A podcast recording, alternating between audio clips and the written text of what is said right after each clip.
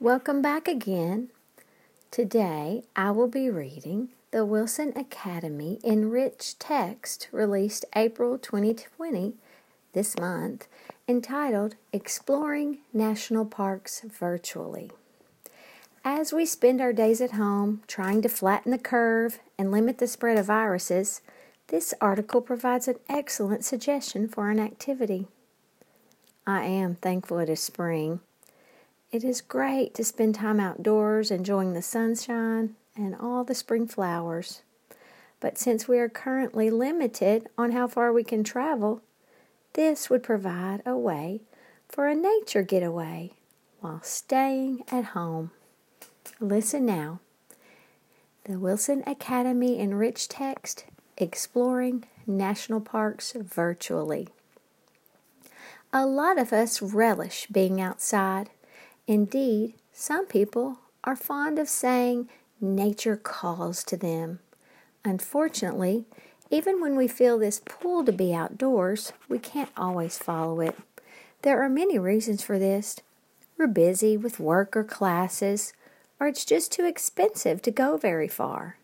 The list goes on, but the good news is we now have a way to visit nature without leaving the comfort of our own homes. In recent years, another travel limiting factor has evolved. Our national parks have been getting busier than ever. In fact, experts are concerned about overcrowding, pollution from lots of cars and campers stuck in traffic, and too many people on trails at once, causing erosion and scaring off wildlife. In response, some national parks now limit now limits the number of visitors and lengths of stay to lessen overuse. Visitors also must leave their cars behind and ride a van into the more popular parts of the park to lessen the impact and pollution. No one wants to destroy these natural wonders, Yet people still want to go if they can. It's good for us. Spending time in nature can be therapeutic. Forests, mountains, and other natural settings have been shown to reduce anxiety and sadness, while breathtaking scenery allows us to experience awe and wonder, which may also boost well being.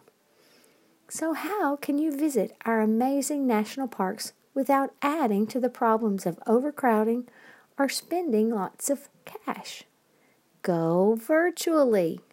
Though there's nothing like the real thing, virtual tours of national parks have been around for a while, and they've become better and better, even more realistic over time.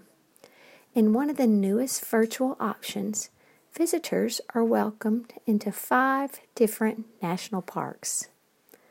Alaska's Kenai Fjords, Hawaii's volcanoes, New Mexico's Carlsbad Caverns, Utah's Bryce Canyon, and Florida's Dry Tortugas. Visitors can drop underground and into a Hawaiian lava tube, climb down a glacier, a glacier crevasse, in Kenai Fjords, or swim through a coral reef in the dry Tortugas. There's also a virtual park ranger who serves as tour guide, teaching interesting facts and giving details about each place. The experience is fun and educational and provides plenty of chances for wonder and awe. So go ahead and check out wondrous places like our national parks.